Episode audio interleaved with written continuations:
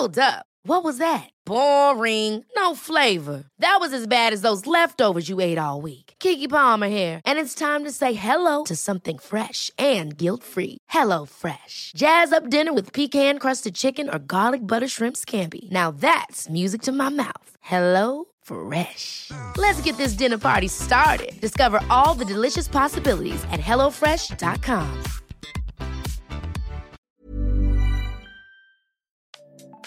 Bonjour à toutes et à tous et bienvenue dans Titre. Titre, c'est le podcast qui à chaque épisode vous fait découvrir un roman avec son auteur en l'abordant et en le racontant par son titre. Aujourd'hui, je suis très heureuse de recevoir Mourad Winter. Bonjour Mourad. Bonjour Léa, comment ça va? Ça va très bien, J'ai le droit de dire ton prénom ou- Tout à fait, tu peux le dire euh, Plein de en fois France, je t'en prie. Mourad, tu es auteur, scénariste et réalisateur. Ton premier roman, L'amour c'est surcoté, est en cours d'adaptation pour le cinéma. Mais si on est ensemble aujourd'hui, c'est pour ton deuxième roman, Les meufs, c'est des mecs bien, publié chez Click Édition. Merci beaucoup d'être avec nous. Merci à vous de m'avoir invité, alors que le bouquin est quand même sorti il y a quelques temps. Mais c'est sympa. C'est sympa de penser à moi que maintenant, franchement. J'espère que ça, vous allez le couper au montage. Pas du tout, on pense à toi maintenant parce que le podcast a juste un mois et demi Ah d'existence. ouais, c'est vrai, putain, ça- c'est vrai que c'est rapide. hein. Donc tu vois, t'es avec Instant. nous, t'es avec nous vite. Alors, Les meufs, c'est des mecs bien raconte l'histoire de Wourad, un anti-héros des temps modernes. C'est un mec lâche, menteur et infidèle, mais tout de même attachant, qui apprend que sa copine depuis deux ans, Adélaïde, a décidé de se convertir à l'islam et de porter le voile. Wourad va devoir se faire à cette idée, gérer les changements que ça implique dans sa vie et les réactions de l'entourage. Cette annonce va aussi le pousser à se questionner lui-même, tout en évitant qu'Adélaïde apprenne ses infidélités. Les meufs, c'est des mecs bien, c'est un livre qui aborde beaucoup de sujets. C'est un roman qui raconte la vulnérabilité des hommes et la difficulté d'être soi. C'est aussi un livre qui s'attire avec beaucoup d'humour la société d'aujourd'hui. Le vice des réseaux sociaux, le militantisme pour des likes, le rapport à la religion et l'argent comme croyance. Mais Les meufs, c'est des mecs bien, c'est aussi, surtout, je crois, un livre qui parle d'amour. Alors, Mourad Winter, pourquoi avoir choisi ce titre Les meufs, c'est des mecs bien? Euh, à la base, c'était une vanne. C'est avec un pote, euh, j'avais sorti ça. Parce que on parlait des, des, meufs qui nous qu'on côtoie au quotidien et que ce soit nos, nos mères, nos, nos femmes, nos, nos sœurs. Et vraiment, c'est rentré, euh, c'était juste une vanne. Et puis après, je me suis rendu compte que je fais un peu le bilan de ma vie. Je me suis dit, ah ouais, en fait, les femmes, sont toujours bien comportées autour de moi. sont toujours, franchement, vous êtes des meufs bien et tout. Et je me suis dit que c'était sympa de, de faire une sorte de petit clin d'œil avec ça, quoi. Ton livre, c'est un- une déclaration d'amour aux femmes? Je vais pas dire ça comme ça parce que euh, j'ai pas envie d'en faire un un élément marketing mais ouais un peu un peu parce que euh, bah, parce que ouais euh, toute ma vie ce que je disais ouais, c'est moi c'est les femmes qui m'ont qui m'ont aidé à devenir qui je suis aujourd'hui quoi Qu'est-ce que le titre raconte des personnages? Euh, alors sur les persos, par contre, ouais, il y a, un lien qui est lié beaucoup au, fait que tous les mecs du, bouquin sont médiocres. Euh, et, ça raconte, euh, ça raconte ça, raconte cette médiocrité qu'on peut avoir au quotidien et, qui est, assez opposée à, je vais pas parler d'excellence féminine, mais vous, vous avez toujours été un peu plus amené à mieux vous comporter, à bosser plus que les autres. Et du coup, euh, du coup, je voulais, je voulais un petit peu faire ce, ce- cette différence, marquer cette différence via le, via le titre, sur mes personnages aussi. ouais. Alors, tu le disais, les personnages masculins de ton livre sont médiocres. Et d'ailleurs, le livre s'ouvre sur Wourad qui trompe sa copine avec une fille rencontrée sur Instagram. Comme c'est un lâche et qui fuit le sentiment de culpabilité, au début, il essaye de se convaincre que c'est sa faute à elle s'il la trompe. Est-ce qu'un mec bien, c'est un mec qui accepte ses erreurs et qui se remet en question? Mais un, un humain bien, c'est un- quelqu'un qui accepte ses erreurs déjà de base, qui se remet en question. euh, ça, c'est un autre, euh, c'est un autre, euh, c'est un autre projet parce que c'est très rare de trou- trouver des gens qui se remettent en question. Moi, le premier. On a l'impression, euh, on a tous l'impression que ce qu'on fait, on est forcément du bon côté de l'histoire. On est tous des bonnes personnes. J'ai jamais rencontré un humain qui vient et qui dit salut, je suis une merde. Ça n'existe pas. Sauf Wourad. Bah, sauf Mourad, voilà. Et c'est pour ça que j'avais besoin, moi, c'est, mais c'est l'idée de, de, de mes bouquins. Enfin, moi, l'idée, le, le premier, le deuxième et, je pense le troisième qui sera. Parce que l'idée, moi, de, ces trois livres, avec le, prochain, c'était de traiter l'amour. C'était, euh, au début, bah, euh, la connaissance, apprendre à, aimer. Le deuxième, c'était, on était dans l'infidélité. Et le troisième, ça sera, euh, spoiler, le divorce. Donc, euh, j'avais envie de, moi, j'avais envie de bosser ça j'avais envie de d'aller euh, le plus loin possible euh, là-dedans et, euh, et de bosser l'amour sous ces trois facettes quoi. Je sais pas si j'ai répondu à la bonne question. Je suis parti dans un truc. C'est ça. grave, hein Ouais, Il y, a- plus. il y a- il y a du contenu. On navigue. Exactement. Qu'est-ce que le livre raconte du rapport à la masculinité et à la virilité? Moi, je pense que j'avais besoin d'écrire ça, d'écrire ce livre, parce que euh, je nous trouve de plus en plus ridicules. Enfin, moi, je me trouve de plus en plus ridicule C'est-à-dire? Au quotidien, que ce soit avec, euh, avec, euh, avec ma femme, avec ma mère, avec, euh, avec les femmes qui m'entourent. je me rends compte, à force de me déconstruire, c'était pas volontaire. hein.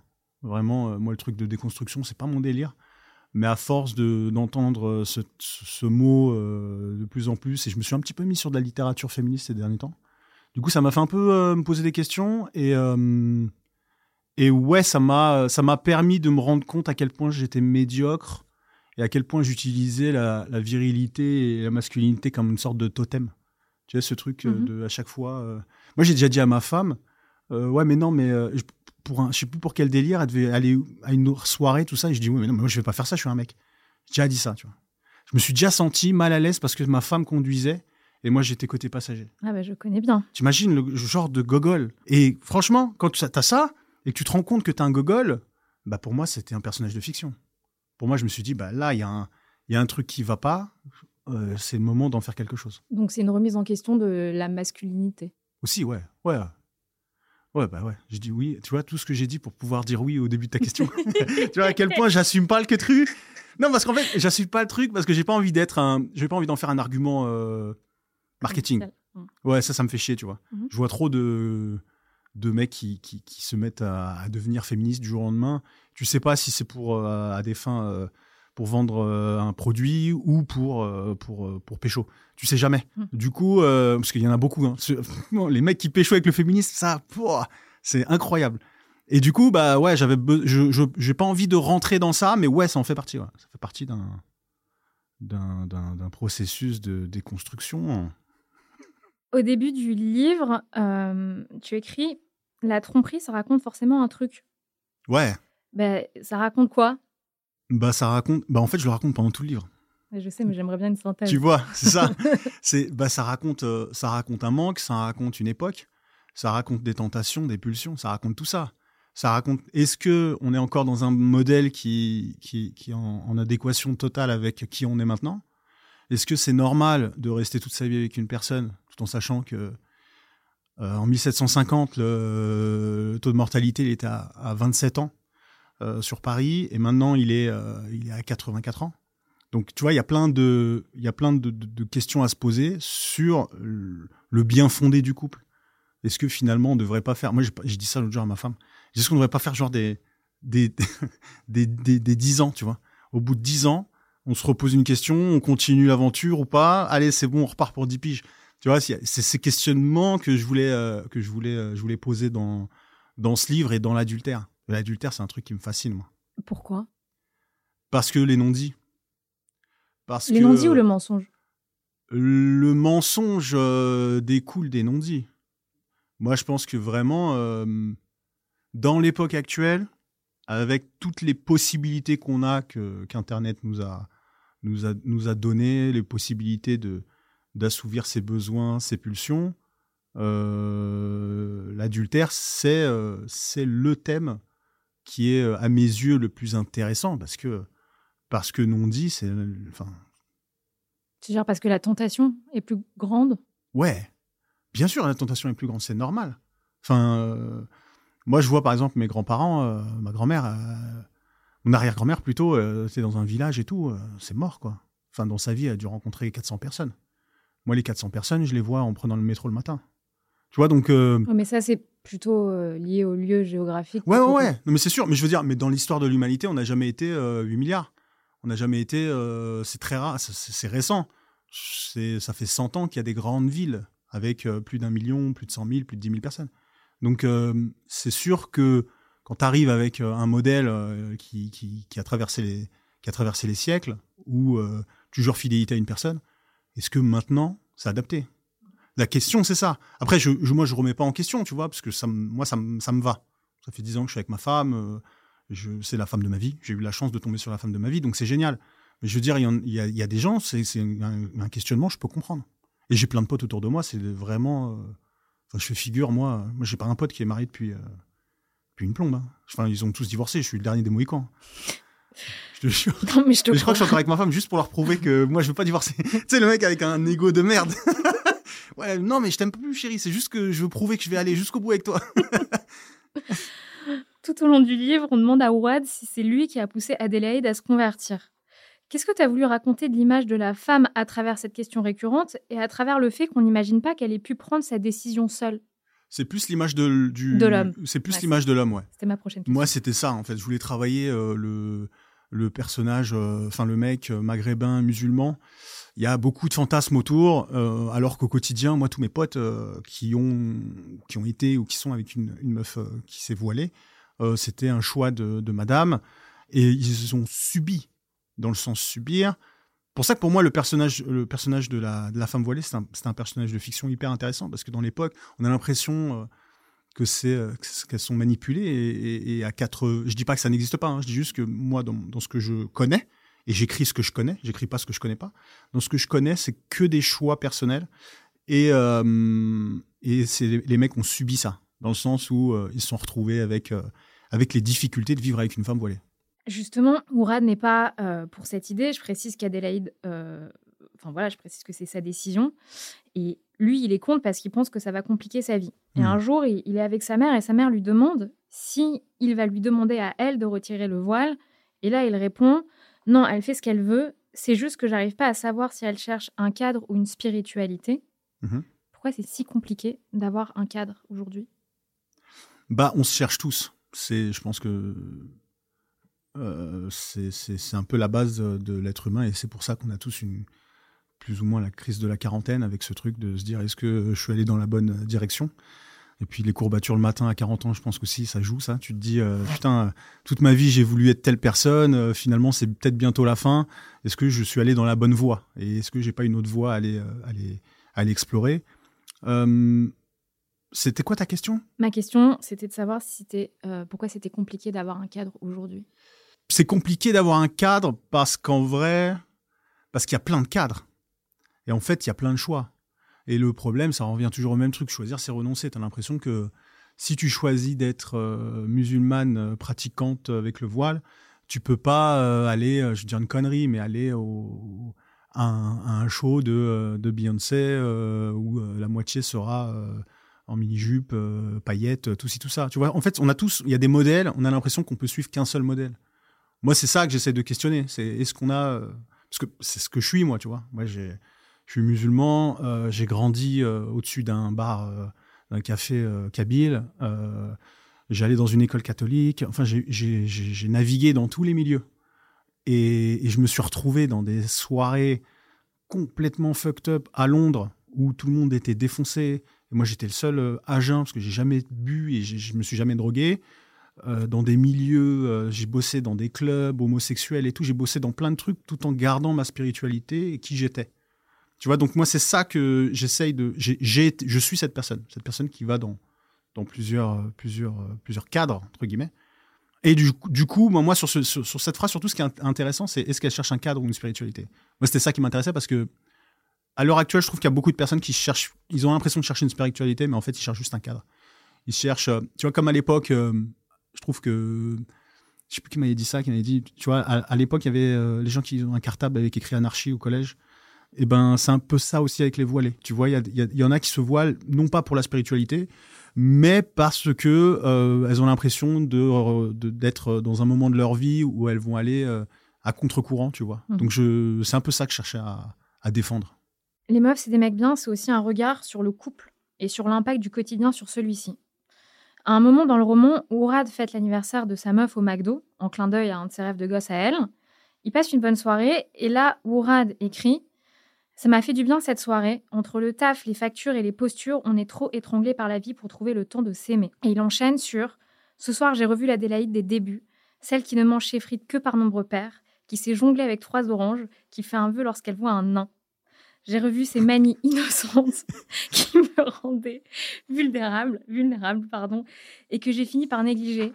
Ce n'est pas simplement ma meuf, c'est aussi ma meilleure pote, et ça fait quand même deux personnes que je voudrais garder dans ma vie. C'est bien écrit, hein, t'as vu? C'est hyper bien Putain, J'avais écrit. oublié que j'avais écrit ça. Qu'est-ce que le livre raconte du couple? C'est une collab. Moi, c'est ça, tu vois, c'est que euh, on, on- je pense que, enfin, je dis pas, on se trompe. Moi, j'ai compris. Encore une fois, je mets beaucoup de guillemets dans ce que je raconte parce que euh, c'est mon expérience perso. Mais moi, assez tôt, je me suis dit, euh, putain, moi, la femme avec qui je veux finir mes jours, si on y arrive, euh, je voudrais qu'elle soit marrante. Et en fait, je me suis rendu compte que mes potes, je traînais avec parce qu'ils étaient marrants. Et du coup, je me suis dit, bah, en fait, euh, c'est ça, c'est que la femme de ta vie, ça doit être, ça doit être une pote. Et, euh, ma femme, ouais, à la base, c'était une pote, quoi. Puis au fur et à mesure, force de, de la travailler au corps. Elle a cédé. réussi à lâcher l'affaire. hein. Et elle a dit oui. Mais euh, c'est ça. Moi, c'est ma conception du couple. Je pense vraiment que c'est une question de, c'est une, c'est une question de d'amitié, de rire, de plus que le côté. euh, et pourtant, et elle est magnifique, hein, mais vraiment plus que le côté euh, voir quelqu'un le trouver physiquement euh, incroyable, tout ça, tout ça. Pour moi, c'est c'est de la connerie, quoi. Il y a une séquence qui est très belle dans le livre. C'est quand Ourad, après un dîner, se retrouve seul en voiture avec sa mère. Hmm. Il se remémore un épisode de son enfance qui lui fait prendre la mesure des sacrifices qu'elle a fait pour que sa vie à lui soit un peu plus douce que sa vie à elle. L'épisode en question, c'est son stage de troisième qu'il effectue auprès d'elle, qui est femme de ménage.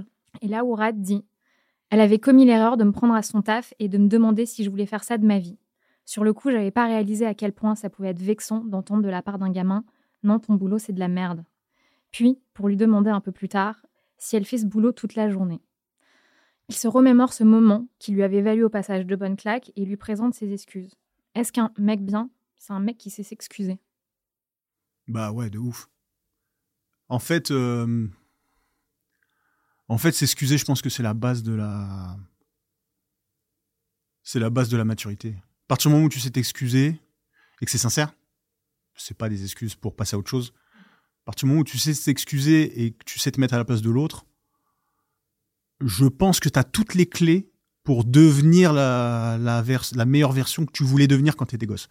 Je vais pas parler, je vais pas partir dans les délires de euh, développement personnel, devenir la meilleure version de soi-même, mais plus devenir la, la personne que tu voulais devenir plus tard, quoi. On a tous un, on a tous, quand on était gamin, on se dit, je pense que même quand on se le, maintenant quand tu penses à la personne que tu pensais devenir, tu dois te dire, waouh, il y a eu des écarts quand même, mais on a tous ce truc-là et, euh, et s'excuser, je pense que c'est vraiment la base. Moi, c'est, euh, moi, je suis très mauvais pour m'excuser. Vraiment, euh, j'ai appris à, m'excuser et au quotidien, des fois, j'oublie de m'excuser sur des, sur des dingueries. Je, je suis très mauvais dans les relations sociales et tout. hein. Vraiment, je suis, je, je suis pas un exemple. Et, euh, j'ai appris ça. euh, moi, j'ai appris ça vraiment euh, au contact de, mes proches, quoi. Mes proches, ce que j'ai pu, si j'ai pu les blesser, tout ça. Et je me suis, j'ai- eu beaucoup de mal à m'excuser. J'ai mis beaucoup de temps à apprendre ça, quoi. Et encore, hein, même maintenant. hein. Même maintenant, mes frères et sœurs, j'ai beaucoup de mal avec eux. Eux, m'excuser, pour moi, c'est un échec. Pourtant, je les aime de fou. Mais m'excuser, j'ai l'impression que c'est un échec, tu vois. Mais c'est différent, les frères et sœurs, tu vois. On s'est tellement mis sur la gueule quand on était gosse. T'as une autre vision, tu vois. On... Alors que, euh, alors que. euh, C'est toi que t'excuses. là. Hein C'est toi que t'excuses. là. ouais. Est-ce que c'est dur d'accepter de faire mieux que ses parents? De faire mieux, c'est-à-dire? De gagner mieux sa vie, d'avoir un métier que tu considères mieux que le leur, Ça, c'est trop dur. de gagner plus d'argent, de les descendre de leur piédestal en fait. Ouais, ça c'est trop dur. Je pense que euh, ça c'est le truc le plus dur au monde, c'est euh, le jour où tu gagnes plus que tes parents. Ça, euh, ça- c'est ton cas? Euh, ouais, ça, ça provoque quoi chez toi? Euh, de la culpabilité. Culpabilité parce que et tu vas mentir. Moi ça m'emmène dans des mensonges, tu vois. Des fois je dis je, vais avoir un truc qui coûte je sais pas 200 balles, je vais dire je l'ai eu 20, 20 euros. parce que je culpabilise de ne pas lui avoir donné ces 200 euros. C'est pour moi c'est la, pire des choses.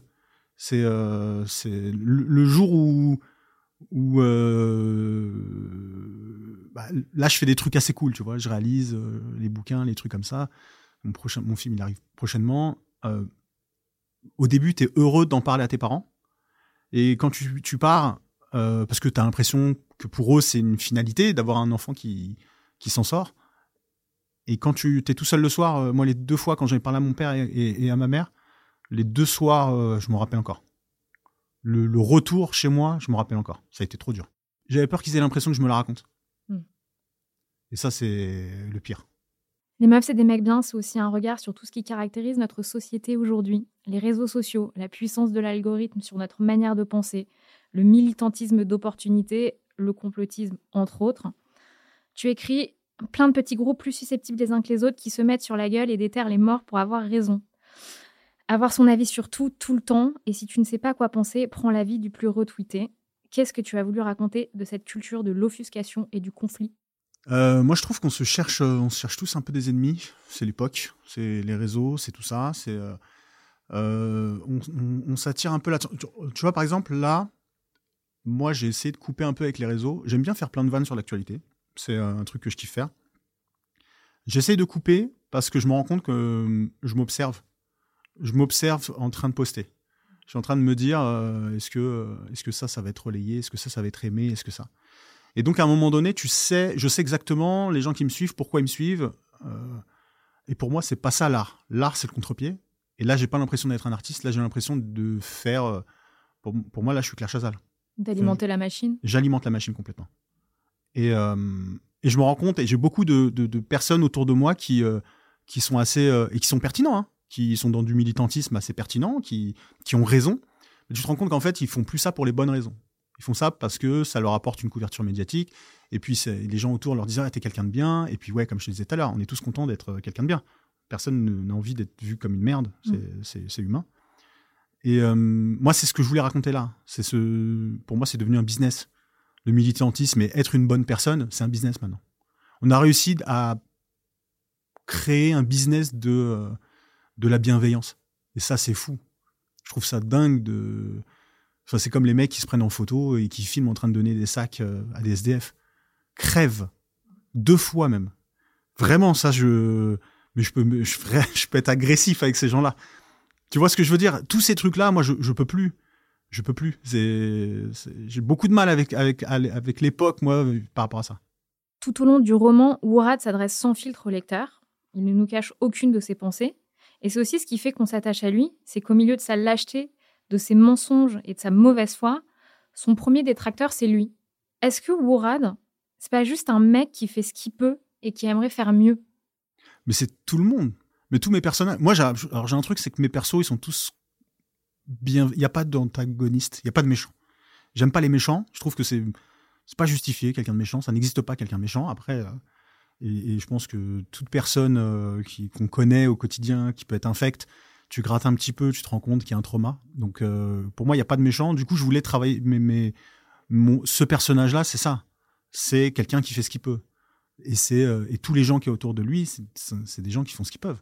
Parce qu'en vrai, c'est ça la base. hein. Enfin, on fait tout ce qu'on peut, quoi. Moi, je je connais pas quelqu'un qui est là qui est méchant comme dans les films dans les années 90. Tu sais, les films des non mais tu vois les films des années 90, et le méchant il est méchant, on sait pas pourquoi.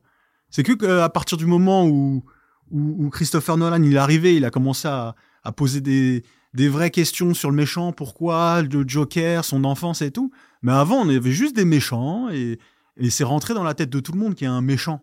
Il y a pas de méchant. Tu vois, euh, moi là dans l'école de mon fils, il y en a un, il y a un gamin, il a une teuté de plus que, que, mon fils. Il est violent et tout. J'ai envie de le niquer. Je te dis la vérité. Il a 6 ans, j'ai envie de lui mettre des patates. Mais j'ai vu ma, ma femme a raconté l'histoire du gamin. Je dis bah ouais en fait, c'est trop dur. Tu veux que je fasse quoi? Ok, euh, il harcèle tous les autres, mais quand il rentre chez lui, c'est un enfer. Il vit un enfer. Il est venu en France, ça a été un enfer. Sa traversée, ça a été un enfer. Et moi, j'ai envie de lui mettre une patate quand même. Mais je me pose cette question. C'est un gamin qui fait ce qu'il peut. Ses parents font ce qu'ils peuvent. Tous les gens font ce qu'ils peuvent. Ça n'existe pas un méchant. Et est-ce qu'un mec bien, c'est un mec qui essaye de faire mieux? C'est un mec qui, qui essaie de faire ce qu'il peut. Je te jure. Parce que faire mieux, c'est, tu fais pas forcément mieux. Tu, des fois, tu, tu penses que tu vas faire mieux et tu fais de la merde. Et parce que, euh, parce que, euh, tu sais, faut jamais oublier la faculté que le cerveau a à te mettre de disquette. Bien sûr. Tu vois, ton propre cerveau, Mhm. c'est ton pire ennemi. Moi, mon propre cerveau, il me fait croire des trucs des fois. Exemple. Tu vois Non, mais tu regarde. Là, en ce moment, on parle beaucoup de Depardieu, tout ça. Mais tu sais, moi, je pense beaucoup à ça. Au nombre de gars qui sont persuadés que euh, c'est bon avec telle meuf, il y a moyen. Le nombre de mecs qui pensent ça, mais c'est ton cerveau, gros. Il y a aucun moyen. Juste, elle t'a dit bonjour, t'as cru que ça voulait dire je t'aime. Tu vois, tu vois le nombre de. Et on est tous comme as. Moi, j'ai une chance, c'est que depuis gamin, j'ai ce truc de me dire euh, non, euh, elle me kiffe pas la meuf. C'est-à-dire j'ai. Moi, il y aura zéro MeToo, c'est sûr. c'est sûr. Moi, je sais très bien que les- j'ai jamais tenté parce que je me suis toujours dit non, c'est mort, c'est mort, c'est moi, tu t'inventes des trucs.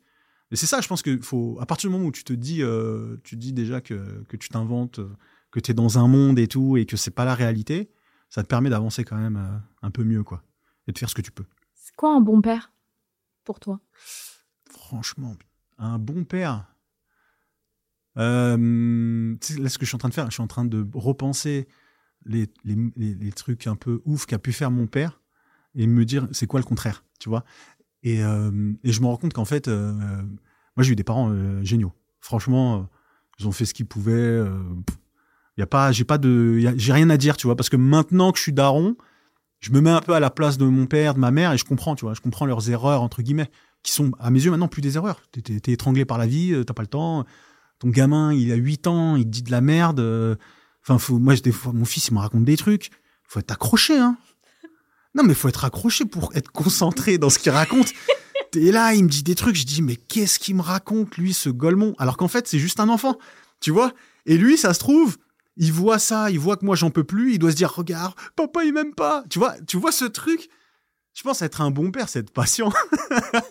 ouais, c'est juste être patient avec, avec ses enfants, quoi. Ourad chemine dans le roman. Il grandit. Et à un moment, il dit Les meufs, c'est trop de bonheur pour des gars comme nous. C'est au-dessus de nos moyens. Alors on fait de la merde pour mettre un peu de chaos dans nos vies. C'est le changement qui nous fout les jetons. De quoi on a le plus peur De rater ou de réussir? Euh, ton on, il est trop général. Parce que là, c'est quand même. euh, De quoi tu as le plus peur? Non, mais parce que parce que c'est les, les deux personnages, c'est Junior et Wourat qui ont. euh, c'est vraiment à eux, c'est pour eux que je parle là. C'est des gros saboteurs. Exactement. Hmm. Parce que c'est des personnages qui ont, qui ont. Leur vie n'a jamais été simple, sans pour autant rentrer dans du. Je pas être dans, dans du misérabilisme, mais ça n'a jamais été hyper simple. Et. euh, c'est quoi la question encore? Parce que je repars. Chaque fois, je que eh, tu as le plus peur de, de rater réussir ou de rater voilà. Et eux ont peur de réussir. Eux, en fait, c'est ça. Ils ont peur de réussir parce qu'en en fait, ils- leur zone de confort, c'est l'échec. Et quand ta zone de confort, c'est l'échec, c'est vrai que la réussite, tu t'en rends pas compte, mais tu vas te mettre des bâtons dans les roues tout seul pour pas y arriver.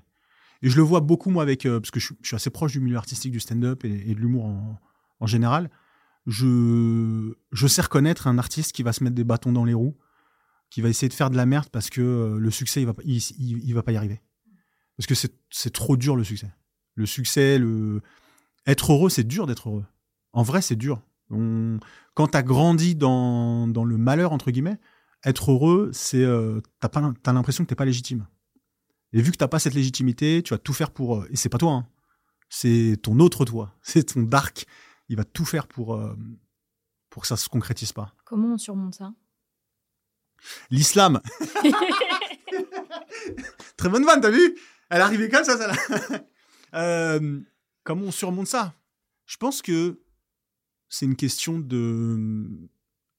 Après, pour moi, c'est pour moi, je vais te dire. euh, Moi, j'ai une chance. Je vis pas moi ce qu'on est en train de parler parce que euh, ça va, euh, c'est cool, ça se passe bien pour moi, mais c'est pas. Je gagne pas des milliers, des, trucs de ouf. Mais j'ai la chance de connaître des gens connus, beaucoup de gens connus, et d'avoir au quotidien des, des conseils de personnes qui se sont retrouvées à 18 ans avec des salles combles, euh, qui, ont, qui ont fait des, des- des tubes, des, des- qui sont dans des films, euh, des grands films euh, internationaux. Donc, je sais que je prends un peu ce que, leur, leur savoir pour, pour, pour comprendre c'est quoi, être heureux et avoir du succès. Et je pense qu'ils ont tous un truc, c'est la famille, quoi. Mm. Je pense qu'ils ont tous, ils se re, à un moment donné, ils rentrent chez eux et ils coupent tout. Ils coupent tout et ils retournent dans une réalité. Et cette réalité, c'est les enfants, c'est euh, être euh, être quelqu'un vraiment, tu vois, pas être une personnalité, un- une, une image. Ils redeviennent quelqu'un quand ils sont chez eux. Et généralement, tous, ils coupent Internet, ils coupent leur téléphone, ils sont, euh, ils sont dans une bulle pour rester euh, dans la réalité, quoi. Et je crois que ça, ça fait, ça fait la diff. Je pense. Enfin, pour finir, deux questions. Est-ce que tu peux me donner un titre de chanson qui pourrait être la bande originale du livre? Du livre euh, Je te la donne tout de suite. Bah après, c'est ma chanson préférée. hein. Celle que tu cherches là? Non, ah, au début, j'allais dire. Non, mais j'allais dire ma chanson préférée. Là, non, parce qu'en fait, là, je cherche une chanson. Et là, j'ai ma chanson préférée qui est en teuté. Et je me dis, ah, c'est vrai, ça marcherait. Moi, c'est Elephant Gun de Beyrouth. Ok. Ouais. Elephant Gun, Beyrouth. Ok. Mais après, sinon, l'autre truc que je voulais te dire, c'était. Et franchement, c'est une autre histoire. Deux. Gérard Blanc. Tu le connais pas Tu connais pas ça?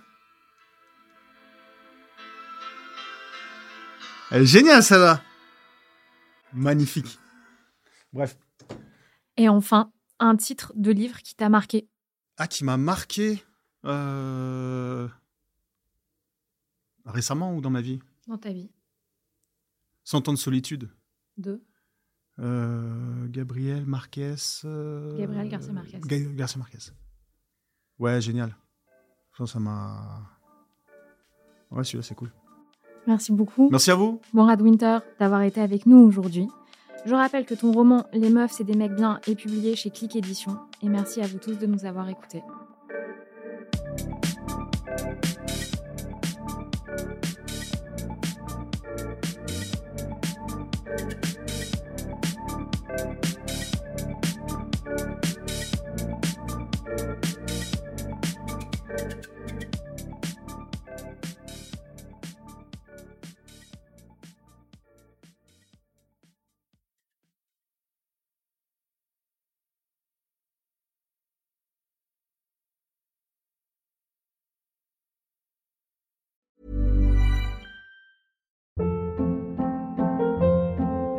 Hold up. What was that? Boring. No flavor. That was as bad as those leftovers you ate all week. Kiki Palmer here, and it's time to say hello to something fresh and guilt-free. Hello Fresh. Jazz up dinner with pecan-crusted chicken or garlic butter shrimp scampi. Now that's music to my mouth. Hello Fresh. Let's get this dinner party started. Discover all the delicious possibilities at hellofresh.com.